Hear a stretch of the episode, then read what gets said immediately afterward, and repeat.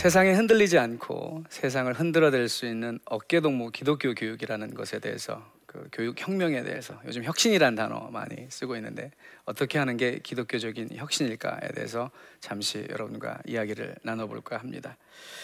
먼저 그러기 위해서 어떤 한 젊은 성공한 사람의 이야기를 나눠볼까 합니다. 어떤 사람이 굉장히 성공한 사람입니다. 저녁에 늦지막히 예수님을 찾아옵니다. 그리고서는 어떻게 하면 구원을 받을 수 있겠느냐고 자기의 신앙을 상담을 합니다. 그것이 누가복음 18장에 소개되어 있는 젊은 부자 관원에 대한 이야기입니다. 사실은 유, 어, 누가복음에서는 그냥 어, 절, 젊다는 얘기 말고는 부자 관원이라고만 얘기가 나와 있는데 여러분 성경에서 공관복음이라는 표현 들어보신 적 있으세요? 예, 마태복음, 마가복음, 누가복음, 요한복음을 이게 공관복음이라고 하는데 같은 이야기들을 저자가 다르기 때문에 조금씩 다른 관점에서 이야기한 것들을 살펴본다 볼 수 있다고 해서 공관복음이라고도 부릅니다. 누가복음에는 부자 관원이라고 나와 있는데 같은 이야기가 마태복음 19장에는 젊은 관원이라고 나와 있습니다. 그래서 요약해 보면 사람이 젊죠. 그죠? 그리고 부자입니다. 돈 많죠. 그리고 영향력 있는 관원이니까 정치인 같아요. 오늘날로 치면 30대인데 어, 재산도 많고 어, 시의원 정도 된다고 생각해 보시면 될 것 같아요. 여러분들의 꿈이죠. 여러분 자녀들이 어, 소위 엄친아라고 불릴 수 있는 엄마 친구 아들. 그죠? 늘 비교할 때 엄마 친구 아들은 이렇고 엄마 친구 아들은 저렇고. 거기다가 그 성경 이야기를 가만히 들여다보면 이 사람이 신앙까지 갖춘 것 같아요. 왜냐하면 어려서부터 이런 것들을 다 지켰다고 이야기하고 있기 때문입니다. 우리가 소위 말하는 모태 신앙일 수도 있습니다. 그럼에도 불구하고 23절에 보면 충격적인 구절이 나옵니다. 그 사람이 가지고 있는 것이 많았기 때문에 심히 아주 크게 근심하고 돌아갔다는 이야기입니다. 여기까지 듣고 제가 여러분에게 다시 묻겠습니다. 여러분의 자녀가 이 사람처럼 되기를 원하십니까? 다 가졌지만 예수님의 초대 앞에 근심하며 돌아가는 인생. 많은 사람들이요, 자기 자녀들이 성경의 인물처럼 컸으면 좋겠다고 이야기합니다. 그래서 아이 이름도 다윗이라고 짓기도 하고, 또 영어권에서는 어, 다니엘이라고 짓기도 하고. 전 저희가 자녀들을 위해서 기도할 때 성경 인물처럼 크게 해달라고 기도하는 것이 얼마나 위험할 수도 있다는 것을 여러분에게 가르쳐 드리고 싶습니다. 다윗처럼 크게 해달라고요? 다윗처럼 불륜이나 저지르고 그런 살인이나 하고 그런 사람으로 크기를 원하십니까? 아, 심지어는 욥처럼 크게 해달라고 욥 같은 인물이 되게 해달라고. 욥은요 그 나중에 우리가 좋아하는 욥이 되기 전까지 가지고 있는 재산도 다 날리고요 자녀들도 다 잃고요. 그런 고난을 통과하기를 원하십니까? 아니면 다니엘처럼요 포로로 끌려가 가지고 요셉처럼요 제 영어 이름이 요셉이기도 한데요. 팔려가 가지고 감옥에 갇히고 누명 쓰고. 성경의 주제는요 그 인물들의 탁월함이 아닙니다. 성경의 주제는 하나님의 위대하심입니다. 하나님이 어떤 분이신가? 그런 어떻게 보면 우리 표현으로 쓰레기 같은 쓸모없는 인생인데도 하나님이 붙잡으시면 위대하게 쓰임 받을 수 있다가 성경의 주제입니다. 저는 늘 걱정하는 것이 교회 다니는 사람들은 많이 있지만 복음에 정말 미친 사람들의 숫자는 그리 많지 않아 보이기 때문입니다. 인생에서 한번 가진 것을 다 팔아서 추구하고 싶은 꿈을 발견한 적이 있었던가? 자다가도 벌떡 일어나서 추구하고 싶은 꿈, 내 심장을 고동치게 만드는 꿈. 우리 자녀들에게도 말로만 미래의 주역이라고 하고 있지 사실은 그렇지 않습니다. 미래를 보지 못하게 하고 오늘만 살아가게 만듭니다. 사실은 이러한 모든 진정한 교육은 놀이에서 나오는 건데 우리는 참 놀이를 굉장히 이상하게 만들기도 합니다. 특히 한국 사회는 놀이를 죄책감을 느끼게 만들죠. 안 그런 것 같아요? 놀고들 있네. 잘 논다. 그죠? 잘 놀고 있다가도 갑자기 엄마가 그렇게 얘기하면 덥습니다. 그리고 공부를 해야 될 것 같습니다. 공부가 고역이 됩니다. 그런데 그 공부가 하나님이 기뻐하시는 사람을 만들지 못합니다. 이 젊은 부자 관원과 비교되는 한 사람이 있습니다. 바울이라는 사람입니다.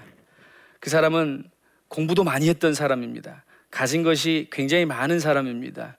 집안의 배경도 굉장히 좋은 사람입니다. 그런데 그 사람이 빌립보서 3장 7절부터 9절까지의 말씀을 보니까 그동안 자기에게 굉장히 유익했던 것들, 나에게 도움이 되는 것들이라고 생각했던 것들이 다 해로운 것이라고 고백을 합니다. 심지어는 배설물이라고 이야기합니다. 이 땅에서 배설물을 똥을 아까워하는 사람 있습니까? 아, 나 똥이 아까워서 똥 싸지 않을 거야. 화장실 안 가야지. 변비 걸립니다. 그죠? 변비가 좋은 사람 있습니까? 아, 우리는 영적 변비를 걸리게 만드는지도 모릅니다. 그리고 세상 사람들이 추구하는 것 똑같은 것 추구합니다. 전 그것이 교육의 목적에 잘못됐기 때문이라고 생각합니다. 우리가 교회 다니면서 자꾸 돈 많은 젊은 부자 관원을 키워내는 교육에 집중하고 있습니다. 여러분 어렸을 때 어른들이 부모님이 너 꿈이 뭐니?라고 물었을 때 뭐라고 대답하셨어요? 변호사요, 의사요, 또 대통령이요. 그런데 그 뒤에 왜 불쌍한 사람들 도와주고 싶어서요. 억울한 사람들 도와주고 싶어서요. 요즘 아이들에게 물어보십시오. 똑같이 변호사요, 의사요, 심지어는 대통령이요라고 이야기합니다. 왜라고 물어보면 뭐라고 대답할 것 같아요? 잘 먹고 잘 살려고요. 남을 위해서 꾸던 꿈에서 자신만을 위한 꿈으로 변질되어 버렸던 기독교 교육의 현실. 여러분 왜 교회 나갑니까? 왜 신앙생활 합니까? 저와 여러분의 아이들을 교회에 보내는 이유가 무엇입니까? 많은 사람들이 제가 얼마 전에도 교회에서 하는 자녀를 위한 기도회에 갔는데 많은 분들이 그렇게 기도합니다. 자녀가 잘 되게 해달라고. 우리 아이 좋은 대학 들어가게 해달라고. 좋은 직장 구해서 돈 많이 벌게 해달라고. 그 일을 위해서는 내가 무엇든지 하겠다라는 거죠. 어떤 분이 그러더라고요. 한국 어머니들에게는 하나님이 신이 아니라 사실은 자식이 신이라고. 물 떠놓고 정화수 떠놓고 달에게 빌 때도 자식이 위해서 빌고요. 조금 그것이 발전해 갖고 고등 종교라고 하죠. 어떤 종교 기관에 가서도 절에 가서도 불상 앞에서 빌 때도 자식 위해서 빌고요. 어떤 분이 절에 갔다가 오는 길에 소매치기를 당해서 재수 없다고 절을 끊고 교회로 옮겼답니다. 근데 교회에 옮겨서도 여전히 기도는 자식을 위해서 기도하더라는 겁니다. 고작 우리의 편리함과 편안함을 위해서 하나님께서 아들 예수 그리스도를 죽게 하셨을까요? 그렇지 않습니다. 우리가 많은 경우 너무 십자가를 성공의 사다리로 이용할 때가 많습니다. 그래서 성공하고 나면 십자가를 버립니다. 십자가는 타고 넘어야 할 성공의 사다리가 아니라 우리가 지고 가야 할 것입니다. 제가 아까도 말씀드렸던 것처럼 현대 교육은 학교 교육이나 기독교 교육이나 다 복음의 능력이 결여된 교육입니다. 다 그렇다고 말할 수는 없겠죠. 물론 잘하고 계신 분들도 많이 계십니다. 그런데 예수님께서는 두 주인을 섬길 수 없다고 엄중하게 경고하십니다.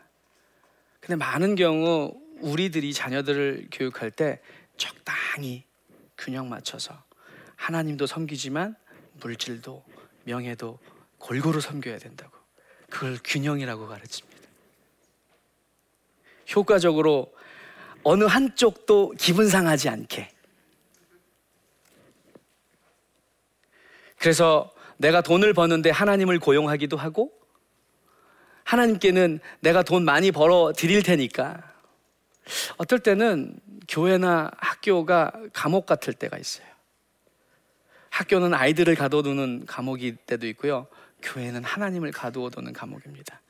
교회를 잘 짓지만 하나님을 그 속에 가둬두고 제가 다음 주에 또 면회 올 테니까 일주일 동안 잘 지내시라고. 가끔씩 내가 영치금도 넣어 드릴게요. 넉넉하게. 그 안에서 밖으로 튀어나와서 내 삶 가운데 간섭하시지 마시고 제발 내가 잘 되기를 바래 주세요. 나에게 복을 구해주세요. 바울은 그렇게 이야기합니다. 십자가는 우리를 어려움에서 건져내는 힘이 아니다. 고린도서에요. 바울이 자기가 그렇게 놀라운 영적인 체험도 하고 복음을 전하는 사도로 부르심을 받았는데 자기 몸에 자기도 원치 않는 가시가 있다고 이야기합니다. 그것이 무엇이었던 간에 그것은 그렇게 중요한 것이 아니라 어쨌든 이 위대한 사람에게도 흠이 있었던 것 같습니다. 이 사람이 그렇게 기도합니다. 하나님, 내게서 이 가시를 제거해 주시면 내가 더 열심히, 더 효과적으로 하나님 나라를 위해서 쓰임 받을 수 있을 것 같습니다. 라고 세 번이나 기도한답니다. 근데 세 번 다 거절당합니다. 심지어는 세 번째에는 내 은혜가 내게 족하도다. 어쩌면 꾸지람 같은지 모릅니다. 근데 갑자기 바울이 헷가닥했나 봐요. 이제부터 나는 내 강함이 아니라 내 연약함만 자랑하기로 했다. 왜냐하면 내 연약함이 더 드러날수록 내 안에 계신 그리스도의 강력함이 드러나기 때문이다. 그래서 존 파이퍼라고 하는 목사님은 그 본문을 가지고 위대한 연약함이라는 설교를 하신 적도 있습니다.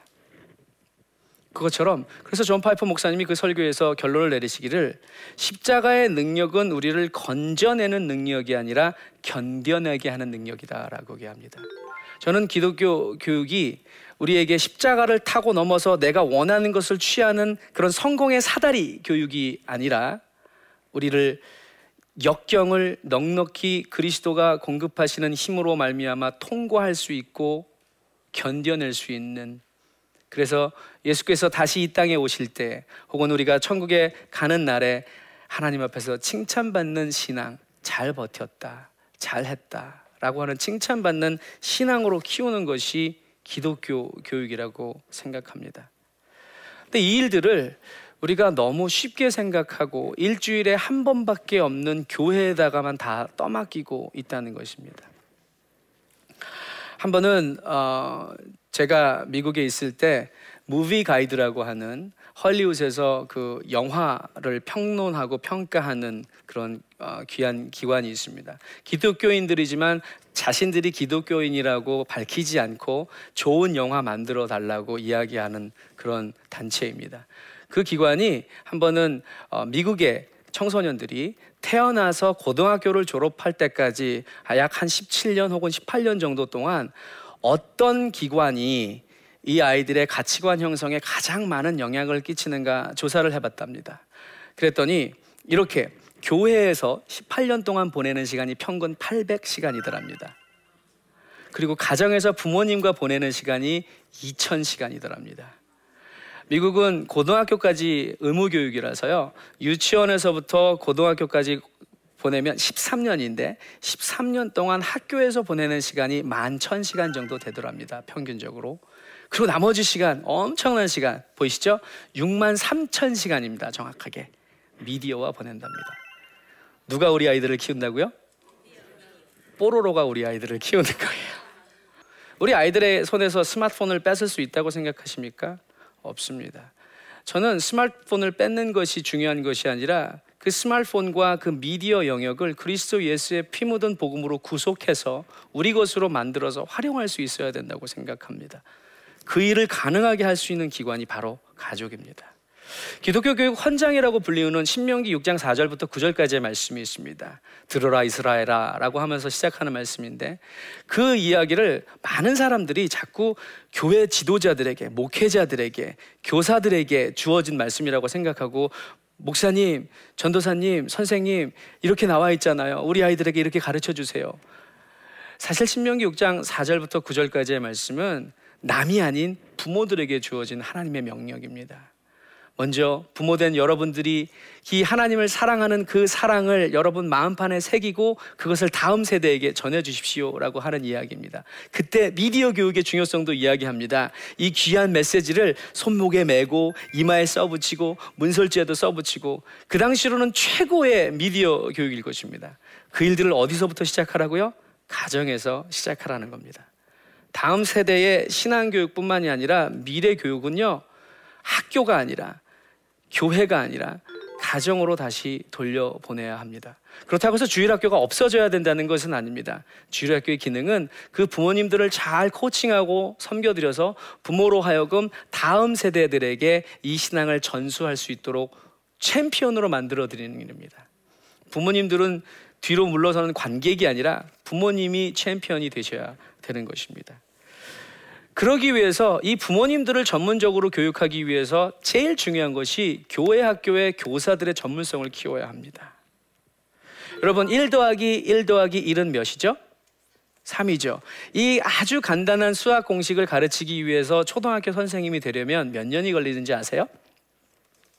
최소한 5년이 걸립니다. 4년 대학을 나와야 되죠. 1년 동안 수습 교사를 하고 나서 교사 임용이 돼야지 이 1 더하기 1 더하기 1은 3이라는 아주 심플한 누구나 알 수 있는 상식적인 걸 가르칠 수 있는 교사가 됩니다. 그런데 혹시 여러분 1 더하기 1 더하기 1은 1이라는 사실 들어보신 적 있으세요? 그것이 기독교에서 얘기하는 삼위일체의 놀라운 비밀입니다. 그죠? 이 놀라운 비밀을 가르치는 주일학교 교사가 되는 자격이 뭔지 아십니까? 너 시간 많지. 너 애들 좋아하지. 저는 질문을 좋아하는데 여러분 질문해 보겠습니다. 여러분 아이들이 다니는 학교의 교장 선생님이 시간이 많고 애가 좋다, 애가 애를 좋아한다는 이유만으로 교장 선생님이고 여러분 아이들을 가르치는 담임 선생님이 어떤 교육도 받지 않고 전문성도 갖추지 않았는데 그냥 애들만 좋고 시간이 많이 남아 돌아서 선생님이 됐다고 한다면 그 학교에 여러분의 자녀를 보내시겠습니까? 기독교 교육에서 강조하는 것 중에 하나가 하나님의 형상을 회복시키는 일입니다. 하나님의 형상 중에 성품 중에 하나가 창의성입니다. 하나님이 창조주 하나님이시잖아요. 근데 이게 창의성들은 다 놀이에서부터 비롯됩니다. 인류 최초의 학습은 놀이였습니다. 그런데 그것을 노동처럼 지겨운 일로 만들어버린 것이 인간의 죄입니다. 저는 지금도 배움을 힘들게 만드는 모든 것들은 다 죄라고 생각합니다. 배우는 게 얼마나 재밌는데요. 재수 없죠? 공부가 재밌다고. 그런데 복음의 능력을 깨닫고 나면요. 얼마나 재밌는지 모릅니다. 우리의 창의성과 관련된 모든 영어 단어는요. 다 플레이라는 단어를 씁니다. 악기를 연주할 때요. 피아노를 연주한다. play the piano라고 얘기하죠. 운동을 할 때도요. play soccer라고 얘기하지 work the soccer라고 얘기하지 않습니다. 요즘 우리나라에서 잘 나가는 손흥민 선수, 축구 선수죠. 축구로 밥 벌어 먹고 살죠. 그래도 I work the soccer라고 얘기합니까? I play the soccer입니다. 그렇게 노는데 내가 즐거워서 하는 일이 내 먹거리까지 해결하면 그것을 천직이라고 하는 겁니다. 그래서 교육은 지금 아이들이 해야 되는 일, 하고 싶은 일, 앞으로 어, 지금 하고 있는 일, 이 세 가지를 일치하게 만들어주는 일이 교육입니다. 그래서 아이들에게 억지로 무슨 일을 시키는 것보다는 즐거워하는 일들을 찾도록 만들어주는 것이 부모의 역할입니다. 신앙교육도 마찬가지입니다. 억지로 하나님을 사랑하라고 자기도 억지로 사랑을 하고 있고 그러면 그것이 폭력이 됩니다. 그래서 그 일들을 다시 가정으로 가지고 와서 부모가 아이들과 눈을 마주치고 저는 어, 나중에 한국에 한번 모시려고 하는데 하루에 15분이면 침상머리 교육을 통해서 자녀들과 회복되어 관계가 회복되어지고 자녀들에게 신앙을 물려줄 수 있는 놀라운 방법을 소개한 분이 있습니다. 결론을 내려야 될 것 같습니다. 저와 여러분이 하고 있는 학교 교육뿐만이 아니라 기독교 교육이 과연 우리 아이들을 하나님이 기뻐하시는 그리고 하나님이 유용하게 사용하시는 그런 놀라운 하나님 나라의 일꾼으로 키워가고 있는지 아니면 이 처음에 이야기했던 것처럼 젊고 유능하고 부자이지만 하나님이 쓰실 수 없는 근심 많은 인생으로 키워나가고 있는지 한번 심각하게 고민해 볼 필요가 있다고 생각합니다. 답은 이제 저와 여러분이 찾아가야 할 것이라고 생각합니다.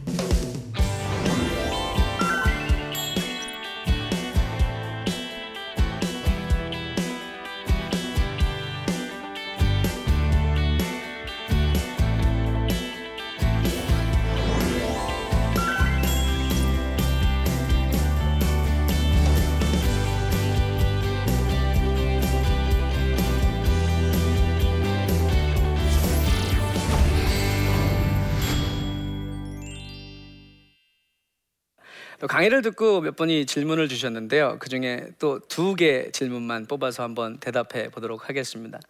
가정과 교회에서 아이를 잘 교육한다고 해도 학교와 세상에서 지내는 시간이 많다 보니 세상을 흔들지 못하고 도리어 흔들릴까 걱정이 됩니다. 부모로서 어떻게 준비해 줘야 할까요? 참 이건 아이를 키우고 있는 저도 큰 고민거리이기도 합니다.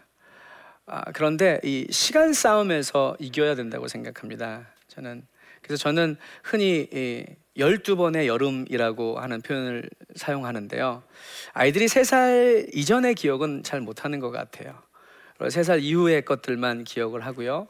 그리고 15살이 넘어가면요. 여러분들 아시겠지만 내 자식이 아니더라고요. 그래서 3살부터 15살 때까지 12회잖아요. 어, 그 12회 가운데 여름 휴가를요. 정말 잘 보내야 된다고 생각합니다. 우리가 잘 놀지 못해서 모든 문제들이 생기는 거거든요. 휴가도 노는 겁니다. 근데 우리는 어, 휴가를 갔다 와서 또 쉬어야 할 정도로 휴가 자체가 잘 놀지 못해서 그래요. 아이들에게 그 12번의 추억을 만들어주면 이 아이들은 어, 나, 커서 집안을 떠나더라도 부모의 슬하를 떠나지 않게 될 수 있다고 생각합니다. 그것을 만들어가기 위해서 또 매일매일 아까도 강의 때 말씀드렸던 것처럼 한 15분 정도 자녀들과 눈과 눈을 마주치고 여덟 살 넘어가면요 눈과 눈을 마주치는 일은 불가능합니다. 아, 그럼에도 불구하고 여전히 아이들이 고등학교를 졸업하고 대학교에 갈 때까지 성인이 될 때까지 잠은 집에 와서 잘 거 아니에요. 그래서 그때 자연스럽게 오늘 하루는 어땠니? 오늘 힘든 일은 없었니? 하버드 교육대학원의 연구에 의하면 이 뇌세포가요 하루에도 수십만 개가 죽었다, 수십만 개가 새로 생긴다고 합니다. 그런데 아, 그 성경에도 그런 얘기라 분을 품고 잠자리에 들지 말라고 우리가 좀 그날에 있었던 일들을 잘 극복하지 못하면 어, 그래서 가난한 나라의 아이들이 계속해서 어, 지능도 떨어진답니다. 내일도 먹을 것이 없을 거라는 절망 가운데 잠자리에 들면 뇌세포가 살아나지 않는답니다. 그래서 그날 있었던 일들을 좋은 일이었던 나쁜 일이었던 부모와 함께 이야기함으로써 그, 그 아이들의 이야기만 들어줘도요 해결이 되고 풀린다고 하더라고요. 그래서 더 늦기 전에 차분하게 다 고치지 말고요. 이거 해라, 저거 해라. 여러분들도 이거 해라, 저거 해라 그러면 싫으시잖아요. 그냥 들어주세요. 그리고 뭐 해라, 말아 명령조가 아니라 질문을 하시면 좋을 것 같아요. 오늘 어땠니? 이건 저렇게 하는 게 어떻겠니? 예, 권유형처럼 질문으로. 그렇게 관계부터 형성을 하면요 관계가 없는 상태에서 모든 가르치면요 어쩌면 폭력일 수 있습니다. 청소년한테 물어봅니다. 엄마가 하는 말 가운데 틀린 게 뭐가 있냐고. 틀린 말은 없답니다. 그런데 엄마가 꼴배기 싫은 엄마가 하는 말이기 때문에 싫답니다. 그러니까 진리가 이렇게 거절당할 때는요 꼴배기 싫은 사람이 진리를 얘기하면 더 재수없대요 그래서 제일 중요한 것은 우리가 옳은 말을 하는 것보다 옳은 관계를 정립하는 것이 정답이 아닐까 이렇게 생각해 보게 됩니다. 저는 교회 학교에서 봉사를 하고 있는 교사입니다. 아이들에게 믿음을 강조하면 많이 부담스러워하기에 세상 방식대로 맞춰줄 수밖에 없는데요. 교사로서 세상과 타협을 하는 게 맞는지 고민이 됩니다. 어떻게 해야 할까요? 타협을 하지 말아야죠. 아, 근데 그렇게 쉽지 않죠. 쉽지 않습니다. 그런데요, 왜 그런지 아십니까? 우리조차도 그 아이들에게 관심을 갖지 않습니다. 제가 어느 신학교에서 특강을 하러 갔는데 어떤 분이 그러더라고요. 교육 전도사님인데 교사들조차도 핸드폰을 들여다보느라고 애들을 인사를 제대로 하지 않는답니다. 그런 상황에서 예수 잘 믿어야 된다. 아까 말씀드렸죠? 재수 없는 사람이 진리를 얘기하면 재수 없다고. 당신이나 잘해요, 선생님이. 선생님이 뭘 안다고. 어, 여기서도 제일 중요한 것이 복음을 전하기에 앞서서 관계를 설정하는 것입니다. 그 아이들이 어떤 것 때문에 어려워하는지 관심을 갖고 그리고 신앙 따라 살아갈 수 있도록 그리고요 기독교 교육은요 정보와 지식을 가르치는 게 중요한 것이 아니라 모범을 보이는 일입니다. 예수님은 3년 동안 공생애 가운데 단 한 번도 티칭을 하신 적이 없습니다. 멘토링이라는 방법은 뭐냐면 같이 더불어 살면서 당신 스스로 본을 보이셨다고 합니다. 주일학교 교사로서도요, 20분, 30분밖에 되지 않은 공과 시간에 성경 공부를 가르쳐봐야 얼마나 가르치겠습니까? 근데 그들은 어, 우리 선생님들의 삶을 본단 말이죠. 핵심은 그것입니다. 우리가 우리 자녀들을 잘 먹고 잘 사는 잘 나가는 아이들로 키우는 것이 중요한 것이 아니라 하나님이 처음에 지으시고 보시기에 좋았다라고 하는 것처럼 그렇게 행복하게 자라나는 아이들로 키우는 것이 중요하다는 것입니다. 그러기 위해서는 우리가 먼저 복음 때문에 행복해야 하고요. 세상에 흔들리지 않는 믿음을 갖는 것이 중요하다고 생각합니다. 자꾸 이웃 엄마들, 아줌마들의 이야기에 귀 기울였고 그 아이들을 아줌마의 요구대로 키우려고 하지 말고요. 다른 목사님의 요구대로 키우려고 하는 것이 아니라 저와 여러분이 보기에도 그 아이들이 행복하게 키워나가는 방법. 그것이 가정과 학교와 교회가 함께 어깨동무하는 연합하는 교육의 비결이라고 생각합니다. 모쪼록 여러분이 속한 가정으로 돌아가셔서 그동안 아이들에게 이래라 저래라 라고 말씀하셨다면 이제부터는 그렇게 하시지 마시고 함께 신앙 이야기도 하고 학교 이야기도 하고 엄마한테 바라는 게 뭐니 라고 좀 넌지시 물어보기도 하고 이렇게 대화의 물꼬를 터가는 그래서 우리 엄마가 우리 아빠가 세상에서 최고야 짱이야라고 칭찬 듣는 부모님들이 되시기를 바랍니다. 감사합니다.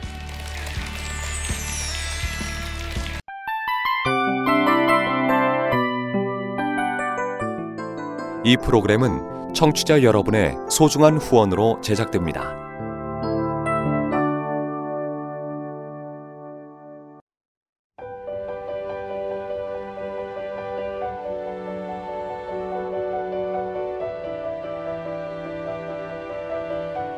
세상에는 수많은 교회들이 있지만 더 깊이 있는 말씀 강해를 찾기 위해 크기로만 교회를 선정하지 않습니다. 보다 좋은 영적 콘텐츠를 더 많이 나누기 위해 방송비를 받지 않습니다. 1년 365일 복음만 전하고 싶어서 우리는 광고를 하지 않습니다. 온누리의 복음을 땅끝까지 CGN TV와 함께 땅끝 선교사가 되주세요.